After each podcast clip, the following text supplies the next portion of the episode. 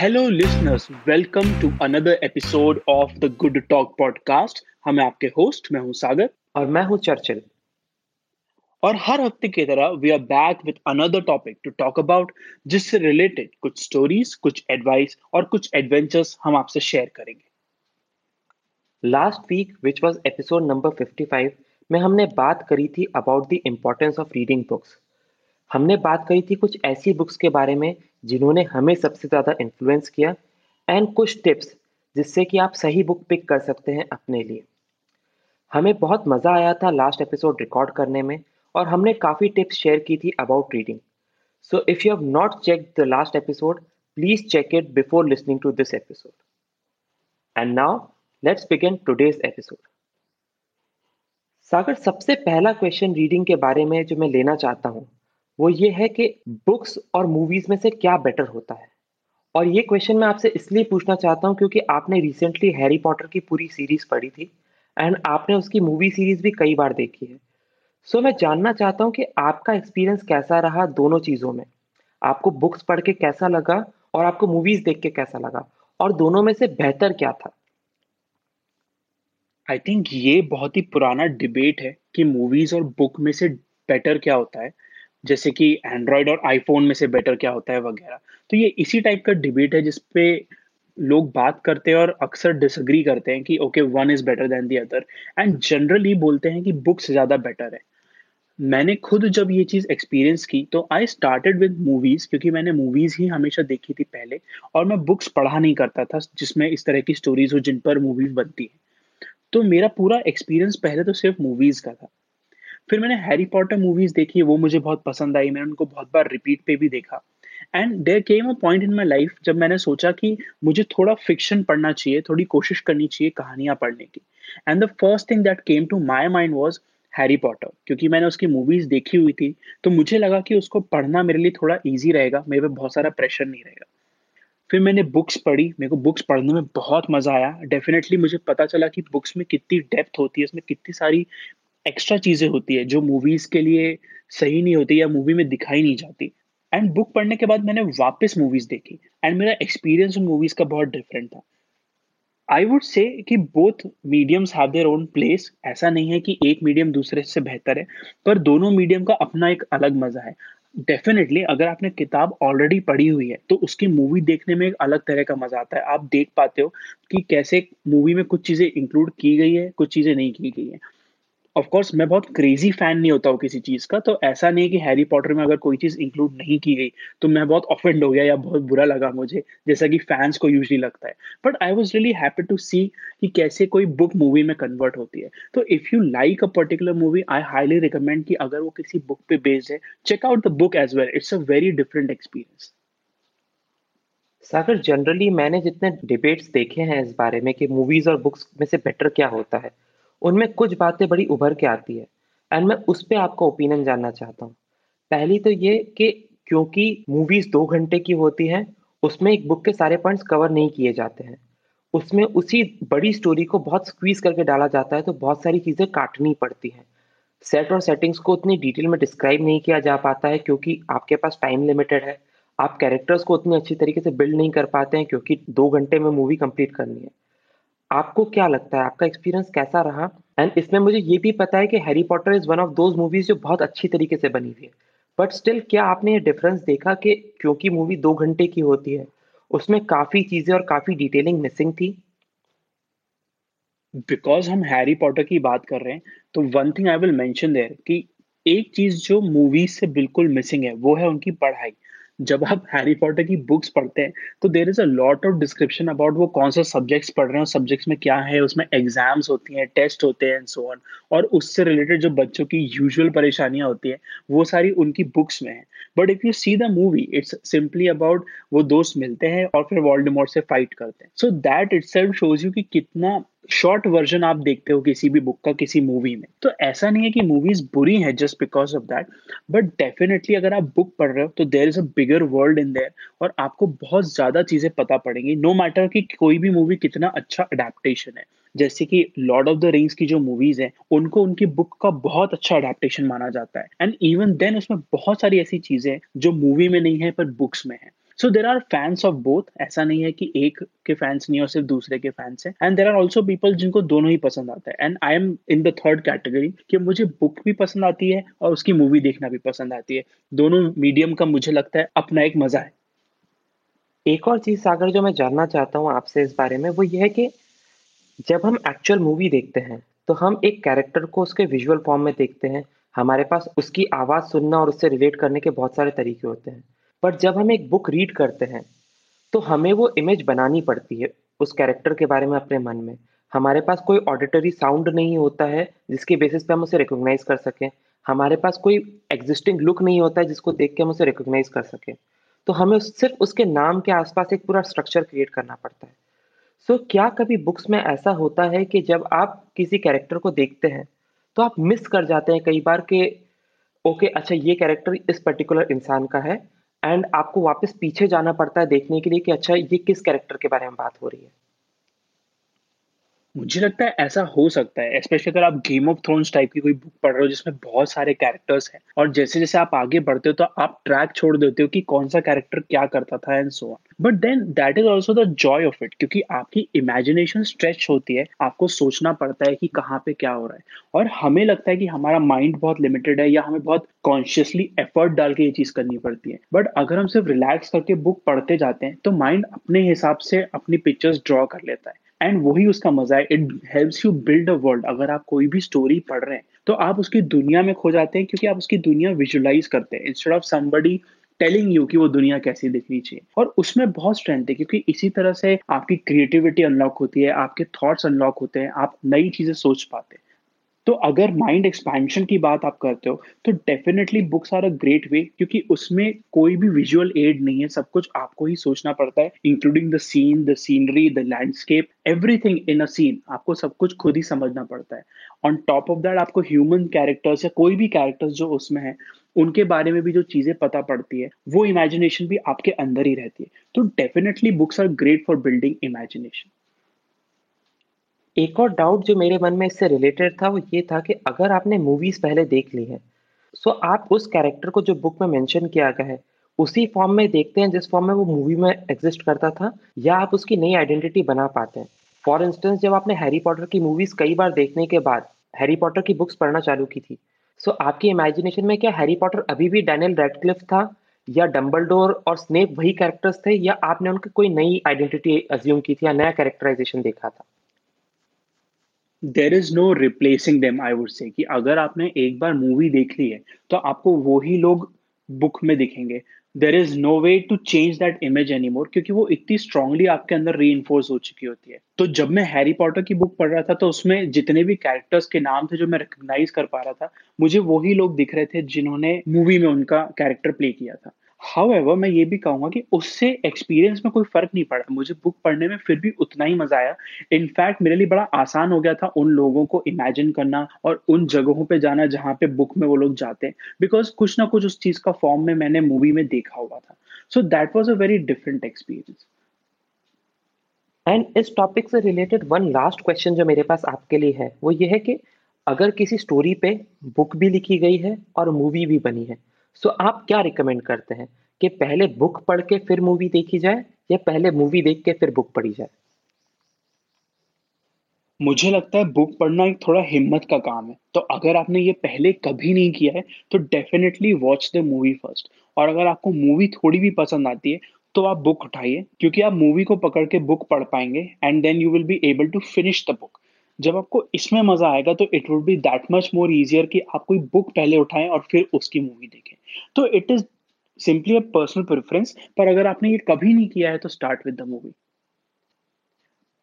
Churchill, यहाँ पे मैं एक चीज़ आपसे भी पूछना चाहता हूँ। देर इज़ अ मूवी जो हम दोनों ने देखी है और जिसकी किताब भी है and that is the secret ये मूवी जब 2006 में आई थी तो हम दोनों ने मिलकर देखी थी और हमें इससे काफ़ी फ़ायदा भी हुआ, ये हमारी लाइफ में इसका काफ़ी इम्पैक्ट भी रहा। And now I also have a book copy of that same movie आपको क्या लगता है, क्या उस मूवी का इम्पैक्ट आपको एज अ मूवी ज़्यादा पड़ा था, या have you tried reading the book as well Sagar, मैंने उसकी बुक भी पढ़ी है और मूवी तो डेफिनेटली काफ़ी ज़्यादा बार देखी है।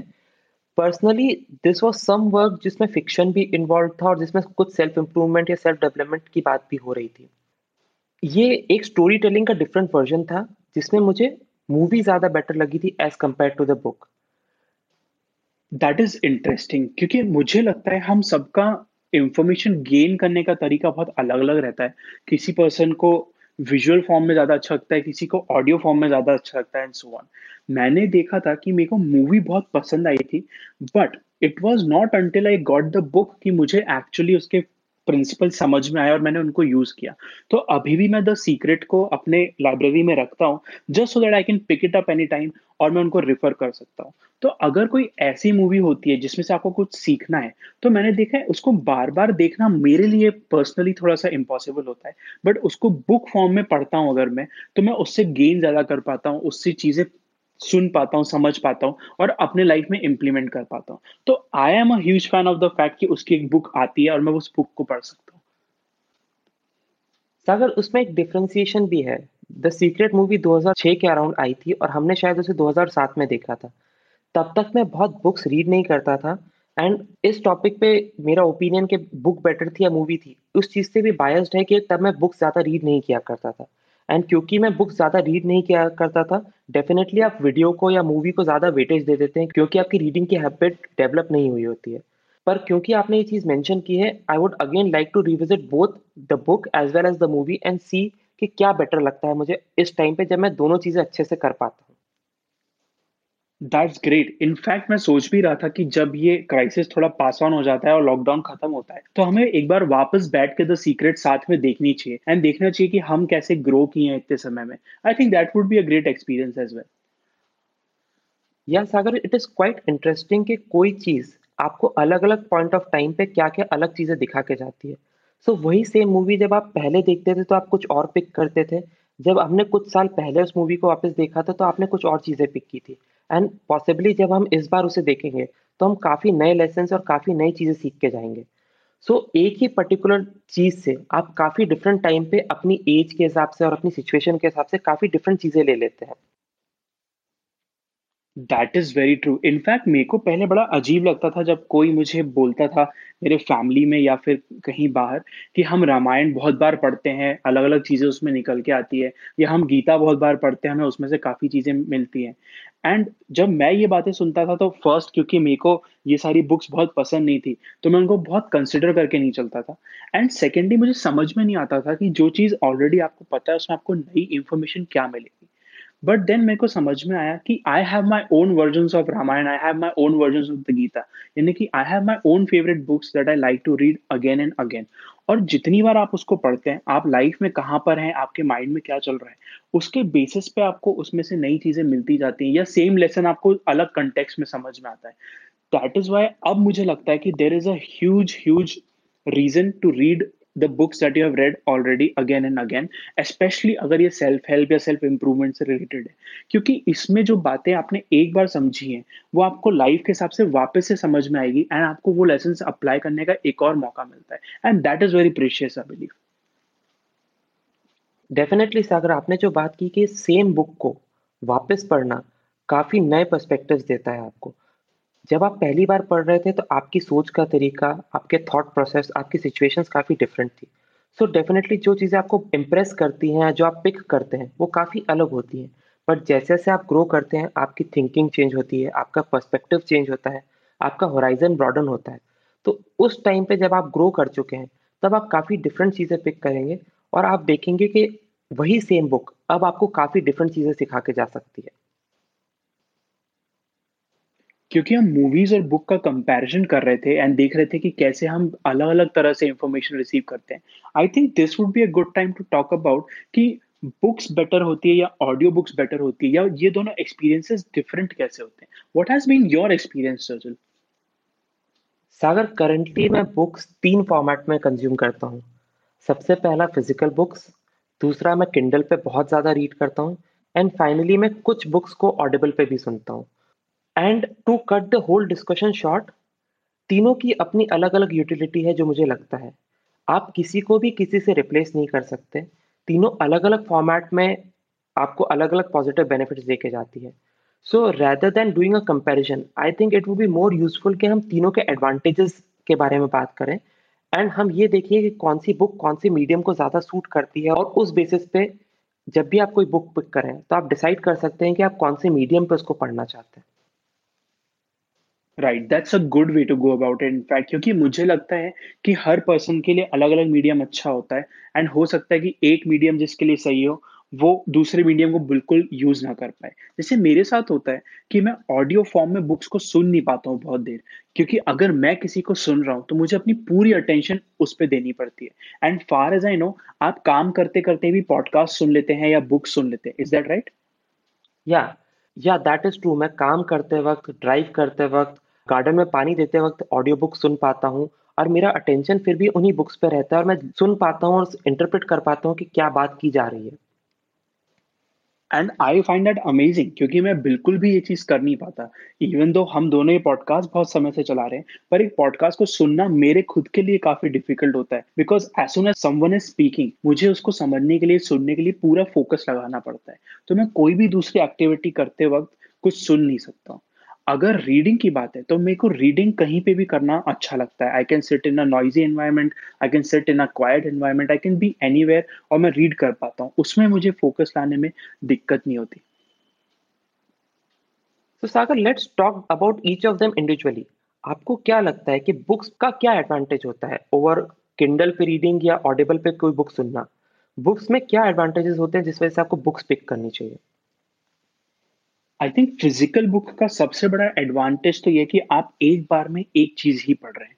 You do not have any option to do anything else आप कुछ भी और नहीं चालू कर सकते। अगर आपके पास कोई डिवाइस होता है जिसपे आप पढ़ रहे होते हैं तो किसी भी डिवाइस में बहुत सारे ऑप्शंस होते हैं। Even if it is a Kindle तो उस किंडल में भी आप उसको बंद कर सकते हैं हाईलाइट कर सकते हैं नोट कर सकते हैं। उसके अलावा दूसरी बुक पे स्विच कर सकते हैं सो ऑन और हो सकता है कि ये सारे ऑप्शंस आप यूज़ नहीं करेंगे, पर एक फ़िज़िकल बुक का फ़ायदा ये होता है कि आप उसकी ही दुनिया में खोए हुए रहते हैं। जब तक आप वो बुक पढ़ रहे हैं, तब तक आप कुछ भी और चीज़ नहीं कर सकते। And that is a really big advantage and definitely उसका जो पेपर का फील हाथ में आता है, जो आपको फील होता है, उसकी खुशबू लेके एंड सो ऑन उसका तो कोई कॉम्पिटिशन है ही नहीं। एक और एडवांटेज जो मुझे फ़िज़िकल बुक्स का लगता है, वो ये है कि फ़िज़िकल बुक में स्किम करना बड़ा आसान हो जाता है। अगर आप कोई बुक किंडल पे पढ़ रहे हैं तो आपको ये नहीं पता कि नेक्स्ट चैप्टर कब स्टार्ट होगा। आपको कितनी बुक बची है देखने के लिए पेज नंबर देखना पड़ता है जो एक्यूरेट इंडिकेटर नहीं होता है। अगर ये चैप्टर खत्म होने वाला है तो कितने पेजेस बाद खत्म होने वाला है, ये सब देखना थोड़ा सा डिफ़िकल्ट हो जाता है। प्लस जब आप बुक का फ्रंट और बैक नहीं देख पाते हैं तो मुझे बड़ा इनकम्प्लीट एक्सपीरियंस लगता है। So even if I am reading a book on Kindle मुझे काफ़ी बार ज़रूरत लगती है कि मैं जाके उसका कवर गूगल पे सर्च करूँ उसे देखूँ उसके बैक पेज पे क्या लिखा हुआ था ये जाके पढ़ूँ और मुझे उन सब चीज़ों से काफ़ी फ़र्क पड़ता है। सो so, मुझे लगता है फ़िज़िकल बुक का एक बहुत बड़ा एडवांटेज जो किंडल के ऊपर होता है वो ये है कि आप एक्चुअली बुक को स्किम कर पाते हैं आप देख पाते हैं कि उसका फ्रंट पेज और बैक कवर कैसा दिखता है आप उसका प्रीफेस पढ़ पाते हैं। नॉर्मली जब आप किंडल पे रीड करने की कोशिश करते हैं तो वो इन सब चीज़ों को बाईपास करके सीधे एक्चुअल स्टार्टिंग से ही स्टार्ट करता है।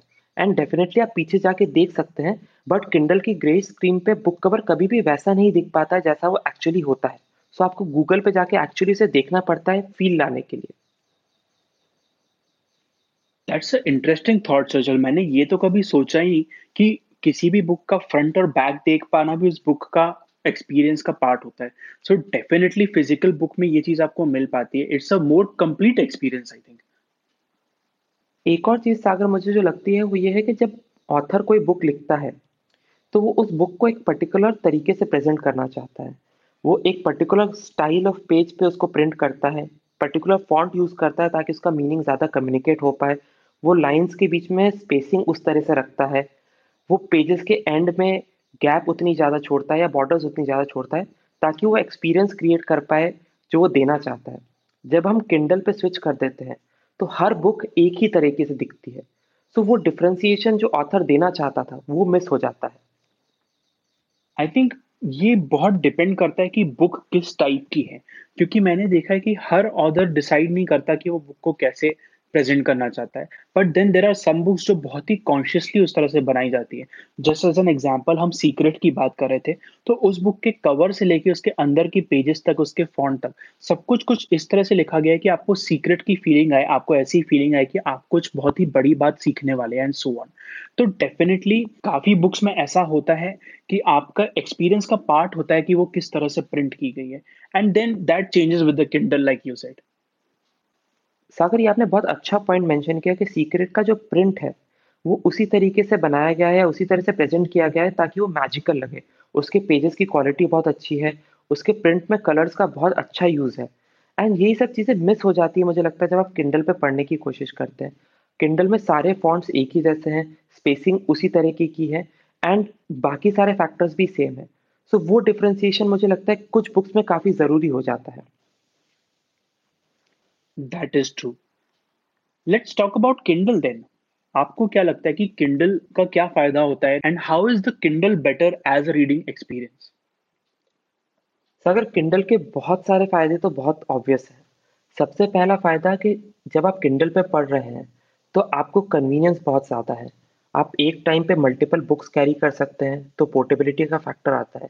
किंडल का वेट बहुत कम होता है और आप उसमें एक बार में कई हज़ारों बुक कैरी कर सकते हैं। सो पोर्टेबिलिटी बहुत आसान हो जाती है। उसके साथ ही इंस्टेंट अवेबिलिटी भी है। अगर आपको कोई बुक पढ़नी है तो आपको उसकी फ़िज़िकल कॉपी ऑर्डर करनी पड़ेगी। And even with the most advanced shipping वो एक या दो दिन लेगी आप तक आने के लिए। पर किंडल पे आप इंस्टेंटली ऑर्डर करके अभी इसी मोमेंट पे उस बुक को पढ़ना चालू कर सकते हैं। सो so, ये कुछ बहुत बड़े बड़े एडवांटेजेस हैं किंडल के। एक चीज़ जो बहुत लोगों को नहीं पता होती, वो है कि किंडल के दूसरे कॉम्पिटिटर्स भी हुआ करते थे, जब कुछ बुक स्टोर्स बंद होने वाली थी, जैसे कि Barnes and Nobles and so on तो उन्होंने भी अपने ई रीडर्स निकाले थे। एंड इवन दो वो बड़ी बुक स्टोर्स थी and they could have done it very well and very easily फिर भी it was Kindle that won क्योंकि उसकी पोर्टेबिलिटी और उसका यूसेज करना बहुत ही आसान था। सो दैट इज़ वाई अब जो किंडल हमें मिलता है वो बहुत सारे वर्जन से जा चुका है। And they have made the reading experience very very easy आपको पता पड़ता है आप बुक कितनी पढ़ चुके हो। आप देख सकते हैं कि आप बुक में एग्जैक्टली exactly कहाँ पर हैं कितनी बुक बची है। एक अप्रोक्सीमेट टाइम जो आपको लगेगा। These are the kind of things जो वो फ़िज़िकल बुक्स से रिक्रिएट करने की कोशिश करते हैं। सो so, अभी जो किंडल मिलता है उसका रीडिंग एक्सपीरियंस बहुत बहुत बेटर है। स्टार्टिंग में जो बुक रीडर्स आया करते थे उनसे। मेरा पर्सनल रीजन किंडल खरीदने का ये था कि मैं जनरली बहुत सारी बुक्स खरीदता था। And once I had bought those books उनको पढ़ने के बाद वो सारी बुक्स मुझे रखना पसंद नहीं था। I wanted to give it away to people but उसमें वेस्टेज बहुत होता है, क्योंकि सारी बुक्स सेल नहीं हो सकती, सारी बुक डोनेट नहीं हो पाती एंड सो ऑन तो बहुत बार ऐसा होता था कि मुझे वो सारी बुक्स रद्दी में देनी पड़ती थी। And honestly that would break my heart not just because of the money but because उसमें पेपर और ये सब चीज़ें वेस्ट होती है। तो माई पर्सनल रीजन कि मैंने किंडल क्यों खरीदा था वॉज़ दिस कि मैं वेस्टेज बचाना चाहता था and that is why I bought the Kindle जिसमें कोई पेपर यूज़ नहीं होता। सागर किसी भी एविड रीडर के लिए इतनी सारी बुक स्टोर कर पाना तो डेफिनेटली बहुत डिफ़िकल्ट है। एंड अगर आप प्रिंटेड बुक्स लेते हैं तो डेफिनेटली उसमें बहुत सारा पेपर यूज़ होता है। अपार्ट फ्रॉम दैट मुझे लगता है किंडल में कुछ और एडवांटेजेस होते हैं। किंडल में नोट्स लेने का बहुत अच्छा फीचर है।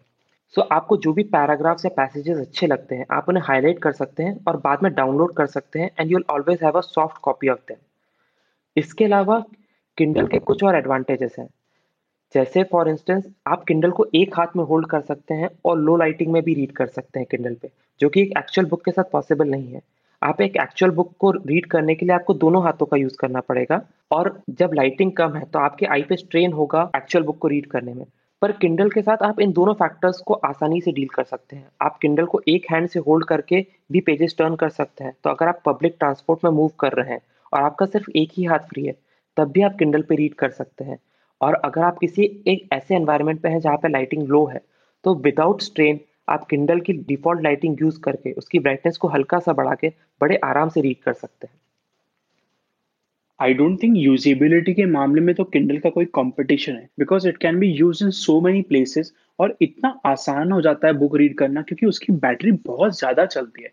एक सिंगल चार्ज पे वो बहुत लंबे वक्त तक ऑलमोस्ट दो हफ़्ते तक चल पाता है और आपको एक बार भी उसको चार्ज नहीं करना पड़ता which is so much different than charging a phone and so on या सागर दैट्स डेफिनेटली ट्रू मैं भी बहुत सरप्राइज़ हुआ था जब मैंने किंडल की एक्चुअल बैटरी पावर देखी थी। आपको कई कई हफ्तों तक उसे चार्ज नहीं करना पड़ता था डिस्पाइट द फैक्ट कि आप उसे रेगुलरली यूज़ कर रहे हैं और काफ़ी घंटों तक उस पर रोज पड़ रहे हैं। And that really surprise me कि how were they able to put so much battery in इतने छोटे से डिवाइस पे जो इतना सारा फ़ंक्शंस कर पाती है। अपार्ट फ्रॉम दैट एक फाइनल रीजन मुझे जो लगता है कि किंडल प्रेफरेबल हो रहा है आज के टाइम पे, वो ये है कि इस टाइम पे लॉकडाउन के ड्यूरेशन में, आप एक्चुअल बुक्स ऑर्डर नहीं कर सकते। बट अगर आपके पास एक किंडल डिवाइस है सो आप कोई सी भी बुक्स और कितने भी नंबर ऑफ़ बुक्स उसी मोमेंट पे परचेज कर सकते हैं। सो पर्टिकुलरली इस लॉकडाउन टाइप के सिनेरियो के लिए किंडल परफेक्ट है, जहाँ पे फ़िज़िकल बुक्स की अवेबिलिटी ऑलमोस्ट ज़ीरो हो चुकी है। That is true with that Churchill let's move to audio books क्योंकि मैं जानता हूँ आप काफ़ी ऑडियो बुक्स सुनते हैं, आप पॉडकास्ट भी बहुत सारे सुनते हैं and this is honestly your area of expertise I would say आपका ऑडियो बुक्स को प्रेफर करने का रीजन क्या है? आप किस टाइप की ऑडियो बुक्स पढ़ते हैं? And how can someone start listening to audio books अगर उन्होंने पहले नहीं सुनी है तो। सागर मैं पर्सनली ऑडियो बुक्स ऑडिबल पे सुनता हूँ। एंड उसका रीज़न ये है कि ऑडिबल अमेजोन का प्लेटफॉर्म है। एंड क्योंकि वो एक बड़ी कंपनी का प्लेटफॉर्म है उसमें बग्स बहुत कम है। ऑल्सो क्योंकि एक बड़ी कंपनी का प्लेटफॉर्म है उस पर बहुत सारे ऑडियो टाइटल्स मिल जाते हैं। सो so, आपको मल्टीपल प्लेटफॉर्म्स पर नेविगेट नहीं करना पड़ता है to find titles audio book सुनने के कुछ ऑब्वियस बेनिफिट्स हैं, वो ये हैं कि आप दोनों हाथ फ्री रखते हुए भी बुक सुन सकते हैं। आप अगर कोई ऐसा काम कर रहे हैं जिसमें आपको बहुत अटेंशन देने की ज़रूरत नहीं है तो आप वो काम ऑटो पायलट पे करते हुए बुक सुन सकते हैं। बट हर बुक ऑडिबल पे सुन पाना या हर बुक ऑडियो फॉर्मेट पे सुन पाना पॉसिबल नहीं है। अगर कोई ऐसी बुक है जिसमें आपको ध्यान देने की ज़रूरत है या अपना अटेंशन देने की ज़रूरत है, आप वो बुक कभी भी ऑडियो फॉर्मेट में नहीं सुन सकते। क्योंकि अगर आप उसे ऑडियो फॉर्मेट में सुनने की कोशिश करेंगे तो जैसे ही कोई इंपॉर्टेंट पॉइंट आएगा या आपके अटेंशन की बहुत ज़्यादा ज़रूरत होगी और वो मिस होगा आप वो पॉइंट मिस कर जाएँगे और आप प्लॉट से डेविएट कर जाएँगे। सो so, कुछ ऐसी बुक्स जिनमें लाइट रीडिंग की ज़रूरत है या आप रिविजन करना चाहते हैं या उन बुक्स का जिनका बेसिक आपको पता है and you just want to skim through उन तरह की बुक्स के लिए ऑडिबल बहुत अच्छा प्लेटफॉर्म है। डेफिनेटली एक डिफरेंट वर्ल्ड क्रिएट होता है जब आप उस बुक को ऑथर की वॉइस में सुनते हैं। एंड एक नया फीचर जो ऑडिबल में आया है और कुछ ऑथर्स के साथ वो ट्राई कर रहे हैं, वो ये है कि वो ऑथर की वॉइस में तो रिकॉर्ड करते ही हैं, वो उसमें म्यूज़िक डालते हैं उसमें एक्चुअल ऑडियो क्लिप्स डालते हैं जो बुक में एज अ पैसेज लिखी गई थी। And they try to create an experience मैंने रिसेंटली मेलकम ग्लैडवेल की book talking to strangers Audible पर सुनी थी। एंड उसमें उन्होंने ये चीज़ करने की कोशिश की थी। सो नॉट ओनली उस पूरी बुक को नरेट मेलकम ग्लैडवेल ने किया था, उस बुक में जो पैसेजेस थे, जो दूसरे लोगों के बात करने के बारे में थे उन्होंने उन पैसेजेस को एक्चुअल साउंड क्लिप्स के फॉर्म में यूज़ किया था। सो so, एक बहुत ही स्टोरी टेलिंग का फॉर्मेट क्रिएट हुआ था। आपका एक्सपीरियंस बहुत विविड था। सो so, इस तरह की कुछ बुक्स भी आप ऑडिबल पर सुन सकते हैं। एक और एडवांटेज जो मुझे लगता है वो इस तरह की ऑडियो बुक सुनने से होता है वो ये है कि आप एक्चुअली ऑथर से रिलेट कर पाते हैं। It is a more social experience than books books में आप हमेशा अपने वर्ल्ड में खोए हुए रहते हैं। आप अपनी इमेजिनेशन क्रिएट करते हैं। बट जब आप एक ऑडियो बुक सुनते हैं जो बहुत अच्छी तरीके से नरेट की गई है इट इज़ लाइक कि दो लोग बात कर रहे हैं और वो अपना एक्सपीरियंस शेयर कर रहे हैं। तो एक डिफरेंट सोशल डाइकोटॉमी क्रिएट होती है, जो नॉर्मली जिन लोगों ने ऑडियो बुक्स नहीं सुनी है, उन्हें शायद पता नहीं होता है। दैट इज़ इंटरेस्टिंग मुझे नहीं पता था कि ऑडिबल ने ये भी स्टार्ट किया है कि बुक्स को एक्सपीरियंस में कन्वर्ट करने लग गए हैं वो। आई डू रिमेम्बर कि मैंने जो कुछ ही बुक्स सुनी है, वो मैंने ऑदर के वॉइस में सुनी थी एंड मुझे हर ऑदर की वॉइस तो पसंद नहीं आती थी पर जब वो अपनी बुक्स प्रेजेंट करते हैं तो I am able to see कि वो किस तरह से वो बात कहना चाहते हैं। तो एक टोन ऑफ़ वॉइस आपको समझ में आती है। And that definitely adds to the experience I will try कोई ऐसी बुक सुनना जिसमें उन्होंने ये चीज़ की हो जो आपने बताई with music and audio clips and so on और मैं रियली really एक्सप्लोर करना चाहूँगा कि वो सुनकर मुझे कैसा लगता है। बिकॉज़ जनरली मुझे ऑडियो बुक्स या ऑडियो फॉर्मेट में कोई चीज़ रिसीव करने में काफ़ी दिक्कत होती है। यहाँ पे चर्चिल मैं एक छोटा सा एक्सपेरिमेंट शेयर करता हूँ। मैंने रिचर्ड फेनिमेन की बुक पढ़ी थी एंड उसमें ही डिड एन एक्सपेरिमेंट जिसमें he would try to count 60 second in his mind तो वो अपने माइंड में एक मिनट काउंट करने की कोशिश करते थे, बिना घड़ी को देखे। एंड ये सेम एक्सपेरिमेंट उन्होंने अपने एक फ्रेंड के साथ किया था एंड उसको भी यही काम दिया था कि you have to learn to count the minute exactly in your mind only और वो अपने फाइंडिंग शेयर करते थे एंड ही फाउंड आउट कि जब उनका फ्रेंड ये चीज़ करता था तो वो कुछ पढ़ नहीं सकता था, क्योंकि वो विजुअल फॉर्म में उस चीज़ को इमेजिन करके ये काम करता था। जबकि रिचर्ड खुद कुछ सुन नहीं सकते थे जब वो ये काउंटिंग कर रहे हैं, क्योंकि वो ऑडियो फॉर्म में उस चीज़ को प्रोसेस करते थे। So this is why we receive information in different ways किसी को रीड करके वो इन्फॉर्मेशन ज़्यादा समझ में आती है, और किसी को सुनकर वो इमेजिनेशन में बैठता है एंड दैट इज़ वाई हम अलग अलग फॉर्म में इंफॉर्मेशन को रिसीव करते हैं। I thought that was an interesting experiment और इसलिए मैं ये आपसे शेयर करना चाहता था। सागर ये बात डेफिनेटली ट्रू है कि हर इंसान का इंफॉर्मेशन ग्रैब करने का तरीका डिफरेंट होता है। कुछ लोग विजुअल इन्फॉर्मेशन ज़्यादा प्रेफर करते हैं कुछ ऑडिटरी फॉर्म में इन्फॉर्मेशन ज़्यादा प्रेफर करते हैं। बट मुझे लगता है कि डेफिनेटली हर फॉर्म ऑफ़ इंफॉर्मेशन की एक इम्पॉर्टेंस है। सो so, आप किसी भी फॉर्म को कम्प्लीटली नेगेट नहीं कर सकते। एंड इसीलिए मुझे लगता है कि भले ही फ़िज़िकल बुक्स हो भले ही किंडल पे रीडिंग हो या ऑडिबल पे रीडिंग हो आपको तीनों को एक्सप्लोर करना चाहिए। क्योंकि कोई ना कोई ऐसी बुक होगी जो ऑडियो फॉर्म में ज़्यादा बेटर होगी एज कंपेयर टू उसके फ़िज़िकल वर्जन से। सो so, अगर आप तीनों फॉर्म्स को अपने लिए ओपन रखेंगे और तीनों के साथ एक्सपेरिमेंट करते रहेंगे सो so आप राइट right बुक को राइट right फॉर्मेट में सुन पाएँगे एंड आपका एक्सपीरियंस ज़्यादा बेटर होगा। ऑसम वैसे Churchill which type of book या which genre is very difficult for you to read Sagar that is a difficult question to answer क्योंकि मैं personally history self help spirituality psychology also business enjoy करता हूँ read करने में। मैंने recently fiction भी पढ़ना चालू किया है और मैं उसे काफ़ी इंजॉय कर रहा हूँ। पर्टिकुलरली मुझे जो जॉनर सबसे ज़्यादा डिफ़िकल्ट लगता है रीड करने में, उनमें से एक है पोइट्री क्योंकि मुझे लगता है कि मैं उससे जस्टिस नहीं कर पाता हूँ। मैंने एक बुक द प्रॉफिट रीड की थी बाय खलील गिब्रन एंड उसमें छोटी छोटे पोएम के वर्सेस थे जो मेंशन किए गए थे। एंड उस बुक के रिव्यूज़ बहुत अच्छे थे और डेफिनेटली मुझे उस बुक को पढ़ के बहुत अच्छा लगा। बहुत फ्लोई लैंग्वेज में लिखी गई बुक थी और बहुत शॉर्ट पोएम्स थी उसमें। बट मुझे पर्सनली ऐसा लगा कि मैं उस बुक के साथ जस्टिस नहीं कर पाया और मुझे उससे वो जॉय की फीलिंग नहीं आ पाई जो लोगों को आ पाती है। सो so, करंटली मैं एक ऐसा जॉनर जिसे रीड करके कॉम्प्रिहेंड करने में बहुत डिफिकल्टी महसूस करता हूँ। वो पोइट्री रिलेटेड है। ऑल्सो एक और बुक मैंने पढ़ी थी deep nutrition which was about health and nutrition and it was a science book तो नॉर्मली मुझे साइंस पढ़ना अच्छा लगता है। मैंने डेथ बाय ब्लैक होल पढ़ी थी, जो मुझे काफ़ी अच्छी लगी थी। बट ये बुक ऐसी थी जिसमें टेक अवे पॉइंट सिर्फ़ चार या पाँच थे एंड उनके पीछे का साइंस बहुत सारा था। तो उस तरह की कोई बुक जिसमें टेक अवे पॉइंट्स बहुत कम होते हैं और बहुत सारा साइंस होता है और बहुत डिटेल एक्सप्लेनेशन होता है, वो भी पढ़ना मुझे बड़ा डिफ़िकल्ट लगता है। ये एक्सपीरियंस तो मेरे साथ भी हुआ है, चचल, कि मैं कोई बुक पढ़ रहा हूँ जिसके रिव्यूज़ बहुत ज़्यादा अच्छे हैं। और मैं जब उसको पढ़ रहा हूँ तो मुझे समझ में नहीं आ रहा कि इसमें दूसरों को क्या दिख रहा था जो मेरे को दिख नहीं रहा है या जो मैं फील नहीं कर पा रहा हूँ। और ये पोएट्री टाइप की चीज़ों के साथ ज़्यादा होता भी इसलिए है क्योंकि poetry is very subjective sometimes हमको पोएट्री समझ में आती है समटाइम्स हमें बिल्कुल समझ में नहीं आती है कि सामने वाला क्या कहना चाह रहा है या what is the depth in it तो काफ़ी सब्जेक्टिव एक्सपीरियंस हो जाता है जब हम पोएट्री या फिर स्टोरीज पढ़ते हैं। मुझे जनरली स्टोरीज पढ़ने में काफ़ी डिफिकल्टी होती है, क्योंकि मुझमें पेशेंस नहीं है। I don't have the patience to go through all the steps in the stories मुझे लगता है कि प्लीज़ पॉइंट पे आ जो करना है कर और आगे निकल। एंड उस चक्कर में ही मैं बहुत सारी स्टोरीज पढ़ नहीं पाया था। दैट इज़ वाई मैंने हैरी पॉटर उठाई, क्योंकि मुझे पता था कि चलो ठीक है बुक भले ही काफ़ी लंबी है मूवी से बट एटलीस्ट आई नो कि वो कहाँ स्टार्ट होती है और कहाँ पे खत्म होती है। And that is why this is my next goal कि अब मैं कोई ऐसी बुक उठाऊं जिसकी मैंने मूवी नहीं देखी है जिसमें स्टोरी हो, और उस स्टोरी को मैं कंप्लीट करने की कोशिश करूँ। सागर, आपके माइंड में कोई ऐसी बुक है जो आपने सोची है और डिसाइड करी कि आप नेक्स्ट पिक करने वाले हैं, जिसकी स्टोरी आप रीड करना चाहते हैं?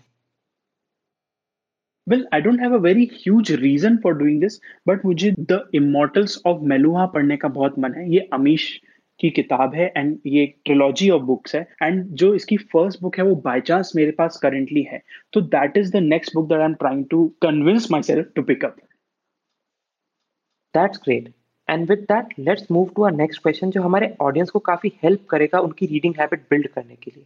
And that is how can you start your habit of reading और रीडिंग की हैबिट को किस तरीके से बनाएँ ताकि आपकी लाइफ में रीडिंग जॉय लेके आ सके? आपने बहुत ही अच्छा वर्ड यूज़ किया यहाँ पे चचल जॉय अगर आपको कोई चीज़ करने में मज़ा नहीं आ रहा है, आपको अच्छा नहीं लग रहा है, अगर उस चीज़ से आपको खुशी नहीं मिल रही है तो मुझे लगता है वो चीज़ करने का कोई मतलब नहीं है। हम बहुत बार सुनते हैं कि बुक्स पढ़ना अच्छी बात है, हमें लगता भी है कि बुक्स पढ़ना अच्छी बात है, बहुत सक्सेसफुल लोग यही बात बोलते हैं, हमारे आसपास जो फ्रेंड्स हैं, जो पढ़ते हैं और जो नहीं पढ़ते हैं, वो भी यही बात बोलते हैं कि बुक्स पढ़ना बहुत अच्छी बात है। बट जस्ट बिकॉज़ वो अच्छी बात है, सिर्फ़ इसलिए उसको करना सही नहीं है। There has to be some sort of joy some sort of happiness जो आपको उसमें से मिले। डेफिनेटली अगर आपने ये कभी नहीं किया है तो आपको उस जॉय के बारे में, उस हैप्पीनेस के बारे में पता नहीं है। The key word it should be the guide that you use whenever you pick a book whenever you read a book whenever you finish a book ताकि आप इस हैबिट को बनाए रख सके अपनी लाइफ में। That's such a great word to use सोजल Sagar I completely agree with what you said कि अगर आपको रीडिंग में जॉय नहीं मिल पा रहा है तो आप उसकी हैबिट कभी नहीं बना पाएँगे। जैसे ही किसी चीज़ में से जॉय चला जाता है, वो काम लगने लग जाती है। एंड किसी भी काम को बिना मोटिवेशन के करना पॉसिबल नहीं है। So joy is that motivation जो आपको बार बार रीडिंग तक लेके आता है एंड धीरे धीरे उसका जॉय बहुत इनहेरिट हो जाता है। सो मेक श्योर कि reading is always about joy अगर कोई इंसान रीडिंग की जर्नी स्टार्ट कर रहा है और वो अपनी फ़र्स्ट या सेकेंड बुक पिक कर रहा है so it is very important कि आप ऐसी बुक्स पिक करें जो कि बहुत सिंपल हो और बहुत बेसिक हो। जैसे जैसे आप कंफर्टेबल होते जाएँगे बेसिक रीडिंग से, आप ज़्यादा डिफ़िकल्ट बुक्स पिक कर सकते हैं और आगे बढ़ सकते हैं। ऑल्सो ऐसे टॉपिक्स पिक करना भी बड़ा ज़रूरी है, ऐसे जॉनर्स पिक करना भी बड़ा ज़रूरी है जो आपको इंटरेस्ट करते हैं।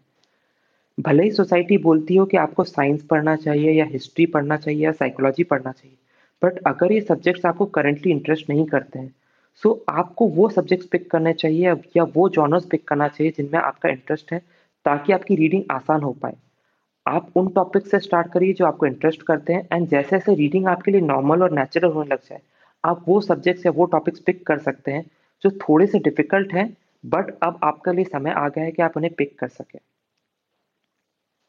And just to make it simple for you अगर आपको पता नहीं है कि कौन सा जॉनर आपको बहुत अपील करता है या आपको क्या चीज़ ज़्यादा अच्छी लगती है तो उसकी एक सिंपल सी ट्रिक है। आप फिक्शन और नॉन फिक्शन की टॉप टेन या टॉप ट्वेंटी बुक्स जो करेंटली चल रही है उसको देखने की कोशिश कीजिए। देखिए कौन सी बुक्स टॉप पर है। उनके बारे में थोड़ा सा पढ़िए, उनके कवर्स देखिए उनके टॉपिक्स के बारे में थोड़ा देखिए एंड देखिए कि कौन सी चीज़ आपको अपील ज़्यादा कर रही है। एंड बहुत चांसेस हैं कि जो बुक आप पिक करेंगे, वो थोड़ी अच्छी तो होगी, साथ ही साथ उसको रीड करना थोड़ा सा आसान होगा। क्योंकि वो ऑलरेडी टॉप पर है तो बहुत चांसेस हैं कि बहुत सारे लोगों ने उसको रीड किया है and it is very easy to read in general तो इस तरह से आप टॉप कुछ बुक्स को देखकर अपने इंटरेस्ट की बुक निकाल सकते हैं if you just starting out उसके बाद आपको अपने आप समझ में आने लगेगा कि किस तरह की बुक आप पढ़ पाते हैं और उनको आप पढ़ना शुरू कर सकते हैं। ऑल्सो जब आप बुक पिक करते हैं तो एक प्री रीड करना भी बड़ा अच्छा रिचुअल होता है इंटरेस्ट जनरेशन के लिए। अगर आप एक एविड रीडर नहीं है तो ऐसा नहीं होने वाला है कि आप कोई भी बुक पिक करेंगे और आप उसे कंप्लीट कर लेंगे। सो so, उस केस में इंटरेस्ट जनरेशन बड़ा हेल्प करता है आपको एंड तक लेके जाने के लिए। सो so, आप जब भी कोई बुक पिक करें तो उसे एंड टू एंड स्कैन करके देखिए। देखिए कि उसमें क्या इंटरेस्टिंग दिख रहा है। आप फेमिलियर नेम्स या कुछ इंटरेस्टिंग चीज़ों को पिक करने की कोशिश करें। आप उसके रिव्यूज़ पढ़ें ताकि आपको उस बुक को पढ़ने में इंटरेस्ट ज़्यादा आए। इस तरह की सभी चीज़ें यूज़ करके आप इंटरेस्ट जनरेट कर सकते हैं और एक मोटिवेशन लेके आ सकते हैं ताकि आप रीडिंग कंटिन्यू करें और उस बुक को फिनिश करें जिसको आपने पिक किया है। And be completely okay with the fact कि शुरू शुरू में आप किताबें कंप्लीट नहीं कर पा रहे बहुत मुश्किल होता है सिर्फ़ मोटिवेशन लेके किसी चीज़ को फिनिश करना। तो इनिशियली तो आप बहुत तेज़ी से कोई बुक पढ़ पाएँगे, पर हो सकता है कि बीच में या ख़त्म करने के पहले ही आप रुक जाएँ और समझ नहीं पाए कि इसको कंप्लीट कैसे करें। दैट इज़ कम्प्लीटली ओके ये सबके साथ होता है, अगर आप कोई भी हैबिट बिल्ड करना चाहते हैं। तो ये होता ही है कि इनिशियल मोटिवेशन के बाद एक डिप आता है। Be prepare for the dip and stick with it आप धीरे धीरे करके जैसे जैसे और बुक्स कंप्लीट करते जाएँगे, आपका हैबिट बनता जाएगा। सागर, आपने जो पॉइंट कहा, मैं उसी में ऐड करना चाहता हूँ कि अगर आपने कोई रॉन्ग बुक पिक कर ली है तो ये ज़रूरी नहीं है कि आप उसे फिनिश करें। But this should not be habit कि आप हर बुक लेते हैं और उसे आधे तक पढ़ के छोड़ देते हैं। हो सकता है एक या दो बार आपने कोई बुक पिक करी हो, आपको लगा है कि वो बहुत इंटरेस्टिंग होगी या आपके टेस्ट के हिसाब से होगी एंड वो वैसी नहीं निकलती है। सो इट इज़ ओके कि आप उस बुक को आधे में छोड़ के दूसरी बुक पिक कर लें। But there is the caveat जब आप कोई गलत बुक पिक कर लेते हैं उसे आधे में छोड़ते हैं next time be more cautious कि आप सही बुक पिक करें। क्योंकि अगर ये हैबिट आप में आ जाएगी कि आप हर बुक को आधे में ही छोड़ते हैं तो वो भी काफ़ी डेंजरस है। सो so, अगर आपको कभी ऐसा लगता है कि आपने कोई बुक पिक कर ली है और वो आपके लिए सही नहीं है it is okay to leave it in between but next time जब आप रिसर्च करें और नेक्स्ट टाइम आप कोई बुक पिक करने की कोशिश करें तो उसके बारे में थोड़ी डिटेल रिसर्च करें ताकि आप इस बुक को आधे में नहीं छोड़ें। ये आधे में छोड़ने की जो हैबिट होती है, हमारी सेल्फ इमेज पे काफ़ी बुरा आघात करती है। एंड इसीलिए मैं बहुत कॉशियस होकर बुक्स पिक करता हूँ। मैं ध्यान रखता हूँ कि जब भी मैं कोई बुक पिक करूँ तो मैं उसे कंप्लीट करूँ। एंड क्योंकि मुझे पता है कि अगर गलत बुक पिक कर ली तो उसे कंप्लीट करना बहुत डिफ़िकल्ट होगा। इसलिए मैं बहुत डिटेल्ड रिसर्च करता हूँ कोई भी बुक पिक करने से पहले। मैं थोड़े रिव्यूज़ पढ़ने की कोशिश करता हूँ, मैं उसके पैसेजेस पढ़ने की कोशिश करता हूँ, मैं देखने की कोशिश करता हूँ कि बुक का फील मुझे कैसा लग रहा है। एंड तभी मैं वो बुक पिक करता हूँ। एंड ओवर टाइम आप इसमें थोड़ा बेटर भी हो जाते हैं। जैसे जैसे आप बुक पढ़ते जाते हैं, आपको थोड़ा जल्दी समझ में आता है कि कौन सी बुक आपके लिए सही है और कौन सी नहीं। And you also get better at finishing books कई बार आप गलत बुक उठा भी लेते हैं तो भी आप उसको कंप्लीट कर जाते हैं क्योंकि आपकी रीडिंग स्पीड रीडिंग स्किल उतनी अच्छी हो गई है। बट बाय द टाइम वो होता है, उसके लिए आपको प्रिपेयर रहना चाहिए। एंड कोशिश करनी चाहिए कि आप सही बुक्स पिक करें और इस चीज़ को हैबिट ना बना लें। अगर ऐसा कोई इंसान जो रीडिंग पिक करना चाहता है, उसके लिए ये भी बहुत ज़रूरी है कि वो एक पर्टिकुलर प्लेस और टाइम डिसाइड करे जब वो रीडिंग करने वाला है। अगर रीडिंग आपकी हैबिट नहीं है सो रीडिंग करने के लिए बड़ा ज़रूरी है कि आप एक पर्टिकुलर टाइम और प्लेस डिसाइड करें और बहुत ही छोटे से टाइम के लिए रेगुलरली बैठ के रीडिंग करें ताकि रीडिंग आपके लिए नॉर्मल हो पाए। अगर हम ये सोचेंगे कि जब हम फ्री होंगे, तब हम रीडिंग पिक कर पाएँगे तो ऐसा कभी होने नहीं वाला है। सो so बड़ा ज़रूरी ये भी है कि आप एक सेट टाइम और प्लेस डिसाइड करें कि इस समय पे, इस जगह पे मैं रीडिंग पिक करने वाला हूँ और भले ही पाँच या दस मिनट के लिए ही सही, मैं रिलीजियसली वो चीज़ करूँगा। कई बार होता क्या है चर्चिल की हम जब रीडिंग के बारे में कहानियाँ सुनते हैं तो हम यही सुनते हैं कि हम तो कभी भी रीड कर लेते हैं। मैं कार में बैठा था कहीं जा रहा था रीड कर लिया या बस में बैठ के रीड कर लिया या मैं रात में सोने के थोड़ी देर पहले रीड कर रहा था मुझे मज़ा आ रहा था इसलिए एंड सो ऑन हमें स्टोरीज इसी तरह की सुनने को मिलती हैं और इसलिए हमें लगता है कि हम कभी भी बुक उठा के पढ़ सकते हैं। बट जब हम ये सोच के चलते हैं तो मैंने देखा है कि हम कभी भी बुक उठाते ही नहीं है। सो so, ये आपकी टिप बहुत अच्छी है। जस्ट लाइक अ वर्कआउट अगर आप वर्कआउट का हैबिट बिल्ड करना चाहते हो तो आपको एक टाइम डिसाइड करना पड़ेगा कि कब आपको वर्कआउट करना है। Reading a book is workout for your mind for your imagination तो उस वर्कआउट के लिए भी एक टाइम और प्लेस डिसाइड होनी चाहिए, भले ही वो 10-15 मिनट ही हो but definitely take out that 10 and 15 minutes at the specific time जो आपने डिसाइड किया है अपने हिसाब से। एक बार आपकी ये जब हैबिट बन जाएगी तो आपको ये चीज़ करने की ज़रूरत नहीं पड़ेगी। सागर, मुझे याद है जब 2018 में मैंने बुक रीडिंग स्टार्ट की थी तो मुझे बहुत डिफिकल्टी होती थी और मैं आपको देखता था कि आप किसी भी टाइम पे कभी भी बुक पढ़ पाते हैं। एंड मैं पर्सनली वो चीज़ नहीं कर पाता था। And now when I see myself तो मुझे बुक रीडिंग करने में कभी भी डिफ़िकल्टी नहीं होती। मुझे हमेशा अच्छा लगता है। मैं दिन में, सुबह, शाम ट्रैवल करते वक्त कभी भी रीड कर पाता हूँ। एंड उसका कारण यही है। जब मैंने इनिशियली रीडिंग पिक की थी तो मैंने एक फिक्स टाइम और प्लेस डिसाइड कर रखा था। और धीरे धीरे जैसे ही रीडिंग मेरे लिए नॉर्मल और नेचुरल होने लगी, मुझे रीडिंग पिक करने में डिफ़िकल्टी होना बंद होने लगी। उसके बाद मुझे मज़ा आने लगा। एंड अब मेरे लिए बहुत ही नेचुरल प्रोसेस हो गई है। मुझे दिखता है मेरे पास टाइम है और सामने किंडल पड़ा है। मैं उसे पिक करता हूँ मैं रीड करना चालू कर देता हूँ। सो so, वो चीज़ें आपके लिए भी होंगी जब आप बेड पे जाने से पहले रीड करते हैं आप कार में रीड कर लेते हैं आप पब्लिक ट्रांसपोर्ट में रीड कर पाते हैं। बट उस पॉइंट तक पहुँचने के लिए आपको एक हैबिट बनानी पड़ेगी और उसके लिए बड़ा ज़रूरी है आप एक फिक्स टाइम और प्लेस डिसाइड करें जहाँ पे आप कुछ समय के लिए ही पर रेगुलरली और रिलीजियसली रीड ज़रूर करते हैं। इसके अलावा मुझे एक और चीज़ लगती है सागर, कि अगर आपको रीडिंग की हैबिट पिक करनी है तो आपको अपने आप को बुक से सराउंड करके रखना पड़ेगा, ताकि आपको रेगुलरली वो दिखती रहे और आपका इंटरेस्ट रीडिंग में बना रहे। तो इसके लिए बड़ा ज़रूरी है कि आप अपने पास अबंडेंट सप्लाई ऑफ़ बुक्स रखें। आप कुछ बुक्स ऑफ़िस में रख सकते हैं, कुछ बुक्स घर पे रख सकते हैं, कुछ अपने बेडरूम में रख सकते हैं, ताकि आपको कंटिन्यूसली दिखता रहे कि आपके आसपास बुक्स हैं और जब भी आपको पढ़ने का मन करे तो आप उनको पिक करके रीड कर सकें। आप ज़्यादा से ज़्यादा लाइब्रेरीज विज़िट करें, ताकि आप देख सकें कि अच्छा कितनी इंटरेस्टिंग बुक्स आती हैं, कितने इंटरेस्टिंग टाइटल्स हैं, लोगों ने क्या क्या अच्छी बातें लिखी हैं। Also what is very important कि आप एक वॉन्ट टू रीड की लिस्ट ज़रूर बना के रखें, ताकि जब आपकी करंट बुक ख़त्म हो जाए तो आपको नेक्स्ट बुक के लिए वेट ना करना पड़े। आप पहले से ही उस बुक को ऑर्डर करके रखें, ताकि जैसे ही आपकी करंट बुक ख़त्म हो, आप नेक्स्ट बुक रीड कर सकें। I think it all comes down to creating an environment. जब भी आप बुक से सराउंडेड होते हैं तो वहाँ पे बुक पढ़ने का मन आपका ज़्यादा होगा। ऑटोमेटिकली आपको लगेगा कि अच्छा हमारे पास इतनी सारी बुक्स हैं, इनमें से उठा के एक पढ़ी जा सकती है। और कोई ज़रूरी नहीं है कि आपके पास सौ, दो सौ बुक्स होनी चाहिए। अगर आपके पास तीन बुक्स भी हैं और वो कॉन्स्टेंटली आपको दिखती रहती है तो the chances of you picking them up and reading them and finishing them are way higher instead of कि अगर वो कहीं लॉक करके रखी हुई होती है तो this is the whole benefit of having your own library having your own desk या फिर अपनी बेड के बाजू में बुक्स रखने का। आपको वो दिखती रहेंगी तो आप उनको पिक करते रहेंगे, उनको रीड करते रहेंगे। And finally get a book पढ़ी अगर आपको रीडिंग में बहुत डिफिकल्टी होती है तो फाइंड समवन जिसको रीडिंग में बहुत मज़ा आता है, उसको अपना बुक बडी बनाए एंड उसके साथ कोई कॉमन बुक रीड करें। मेक श्योर sure कि जब आपने ये प्रोजेक्ट पिक किया है तो आप रेगुलरली उससे डिस्कस करें कि आपने जो करंट चैप्टर पढ़ा है, उसमें आपको कैसा लग रहा है, आपने क्या चीज़ें उससे गेन करी हैं और उनका पर्सपेक्टिव क्या था। इस तरह की अकाउंटेबिलिटी और डिस्कशंस आपको मोटिवेट करेंगे कि आप अपने रीडिंग के चैलेंज को पूरा करें। एंड आप नोटिस करेंगे कि जैसे जैसे आप अपने चैलेंजेस पूरे करते जा रहे हैं, अब आपको एक नेचुरल जॉय आने लग गया है, आपको मज़ा आने लग गया है और अब आपको अकाउंटेबिलिटी की ज़रूरत नहीं बची है।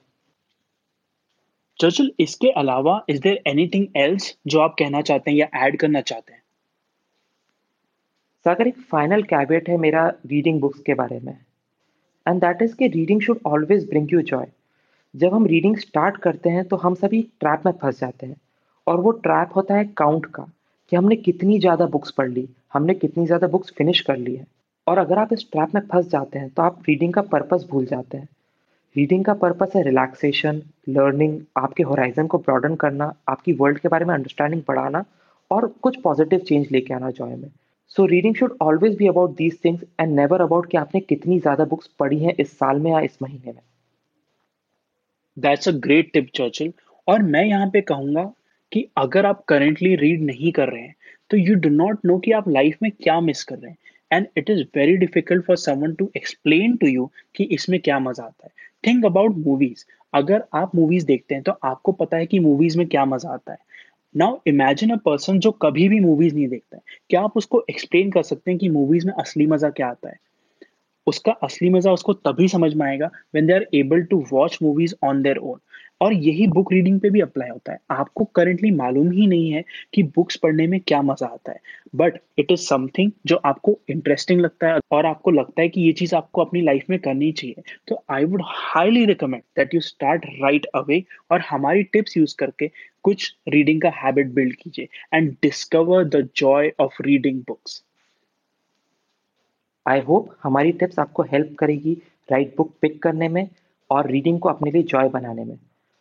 अगर आप हमें कोई भी फीडबैक कमेंट्स या सजेशन देना चाहते हैं तो आप हमें कॉन्टैक्ट कर सकते हैं व्हाट्सएप पे by simply sending a message at triple eight nine four six zero triple eight इसके अलावा आप हमें ईमेल भी कर सकते हैं on contact at the rate the good talk dot in और किसी से भी ये पॉडकास्ट शेयर करने के लिए simply send them the link the good talk dot in और वो अपनी फेवरेट पॉडकास्टिंग ऐप पर या फिर हमारी वेबसाइट पर इस पॉडकास्ट को सुन पाएँगे।